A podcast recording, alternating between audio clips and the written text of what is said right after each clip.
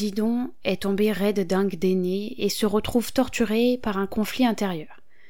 Laisser libre cours à sa passion ou respecter ses vœux de fidélité à Siché. Didon dit à Anna qu'elle aime Aîné et qu'elle brûle pour lui d'une passion indomptable. Anna l'encourage et lui dit Il est BG, fonce ma sœur. Elles font quelques rites et sacrifices. Jusqu'ici rien de choquant. Mais dis donc, elle sombre un peu plus dans la folie. Et là Virgile te sort une métaphore de derrière les fagots, comparant la reine à une biche perdue après avoir été frappée par un trait fatal. Et puisque Didon est occupé à un tout autre chantier, le développement de Carthage s'interrompt. Et hop, petit détour narratif par la maison de l'Olympe. Voyant cela, les déesses Junon et Vénus décident d'y mettre leur grain de sel. Décidément, c'est une sale manie. Junon suggère à Vénus d'unir Aîné et Didon pour que tout le monde soit heureux, genre paillettes, coquillages et roulis-boulis sur la plage. Juju propose de célébrer une sorte de cérémonie de mariage le lendemain pendant la partie de chasse. Mais Vénus n'est pas dupe. Elle comprend le stratagème de Junon et voit bien que cette proposition, c'est juste du pipeau. Si Aîné reste à Carthage, il n'ira jamais en Italie. Rome n'existera pas, et les Romains ne taperont pas sur Carthage à bras raccourcis. Ou à bras raccourcis, comme diraient les Gaulois. Mais pour ne pas fâcher son adversaire, Vénus ne se prononce pas. Retour à Carthage. Alors que l'aurore se lève, Didon, paré d'or et de pourpre, a invité les Troyens à venir chasser avec elle. Aîné, beau comme un dieu, se tient à ses côtés.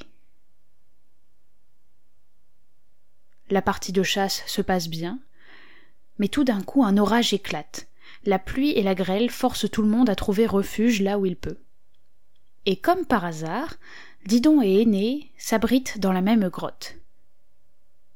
Alors, à cause de cette scène, on se tape encore à coups de pelle dans le bac à sable littéraire.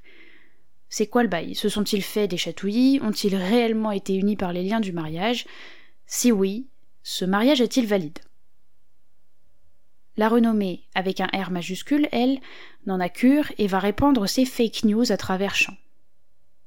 Pour mes camarades étudiants ou pour les curieux, je mets un lien dans la description de l'épisode qui éclairera cette question qui nous brûle tous les lèvres, Qu'a-t-il bien pu se passer dans cette mystérieuse grotte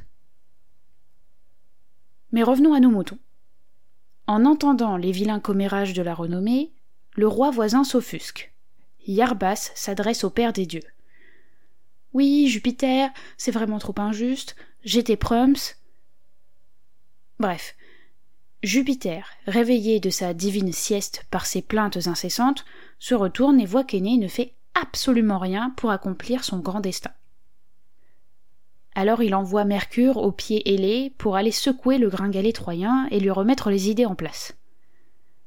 Mercure s'envole, atterrit à Carthage, et houspille Aîné, qui prend peur et décide de partir sans délai. Mais là, aïe aïe aïe, on tombe sur un os. Comment annoncer la nouvelle à Didon? Il décide d'attendre et de ne pas lui en parler tout de suite. Comment? Le courage? Non, pas là. Non, visiblement, il a pris de l'avance sur Aîné et il est déjà parti. Mais bon, Didon est loin d'être bête et elle comprend vite ce qui se passe et elle perd complètement la tête. Tantôt elle traite Aîné de tous les noms d'oiseaux, tantôt elle le cajole, tantôt elle avance des arguments sensés et logiques, et tantôt elle s'abandonne aux plaintes et aux suppliques. En bref, elle te sort toute son artillerie rhétorique, mais rien n'y fait. Aîné essaye de bégayer une excuse. En gros, il est pas chaud pour s'engager, et puis bon, il a un destin à accomplir quand même. Didon explose de rage et court dans sa chambre pour laisser libre cours à son chagrin. Aîné, lui, quitte le palais et va finaliser les préparatifs de son départ. Didon envoie même sa sœur plaider sa cause auprès du prince troyen, mais il reste aussi sourd qu'un chêne à ses complaintes. La reine a perdu l'esprit, et suite à de sinistres présages et de terribles rêves, elle se sent aussi coupable que Panthée et Oreste. Panthée, selon Euripide, ce roi de Thèbes aurait été frappé de folie pour avoir refusé l'introduction du culte de Dionysos, et aurait vu deux soleils et aurait été sujet à des alus. Oreste, c'est le fils d'Agamemnon et de Clytemnestre. Clytemnestre en a énormément voulu à Agamemnon, puisqu'il a sacrifié leur fille Iphigénie pour obtenir la faveur des dieux afin de pouvoir partir vers Troie. Elle a comploté l'assassinat de son mari pendant son absence et a fait en sorte que ce soit son amant Égiste qui commette le meurtre. Lorsqu'Oreste a appris cela, il a décidé de venger son père et de tuer les deux assassins. Mais après cela, il est poursuivi par la folie, le fantôme de sa mère et les furies de la vengeance. Revenons à notre histoire. Didon fait croire à sa sœur qu'elle va se guérir de ses passions à l'aide de la magie, et lui ordonne de faire construire un bûcher barbecue pour y faire brûler les affaires d'aînés. Normal. Donc Anna n'y voit que du feu. Littéralement. Didon accomplit les rites magiques et bibidiba bidibou, monologue délibératif. Épouser l'un des rois africains qu'elle a jadis repoussé, suivre les Troyens, asservis à leur prince, ou lancer ces Tyriens à leur poursuite Telle est la question. Elle choisit la quatrième option, la mort, qu'elle dit avoir méritée pour avoir trahi sa fidélité envers Psyché. Et là, hop, petit jeu de jambes narratif qui t'emmène sur le bateau troyen. Aîné pique somme pépère et rêve. Mais Mercure revient le voir et lui dit de se remuer un peu. Il a déjà trop tardé. Le prince a le trouillomètre à zéro et il précipite son départ. Lui et ses Troyens prennent le large.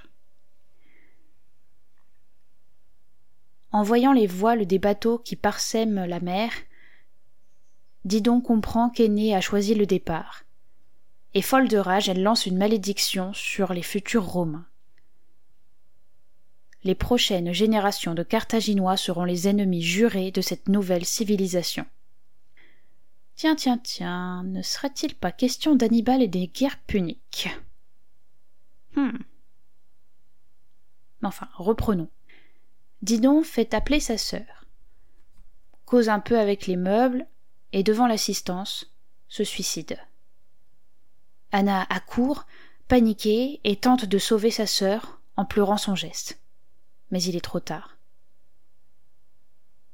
Cette mort n'était pas prévue, les divinités n'y sont absolument pas préparées, et Didon agonise longuement avant que Junon n'envoie Isis couper le cheveu qui la retient à la vie. L'âme de la grande fondatrice de Carthage peut enfin quitter cette terre. C'est Vénus qui tient les pions d'un jeu de loi fatal. C'est la goutte de passion qui fait déborder le vase, c'est l'amour tragique dans sa plus belle et sa plus honorable parure. C'est le choix impossible d'une reine trompée. C'est le chant quatre de l'Énéide.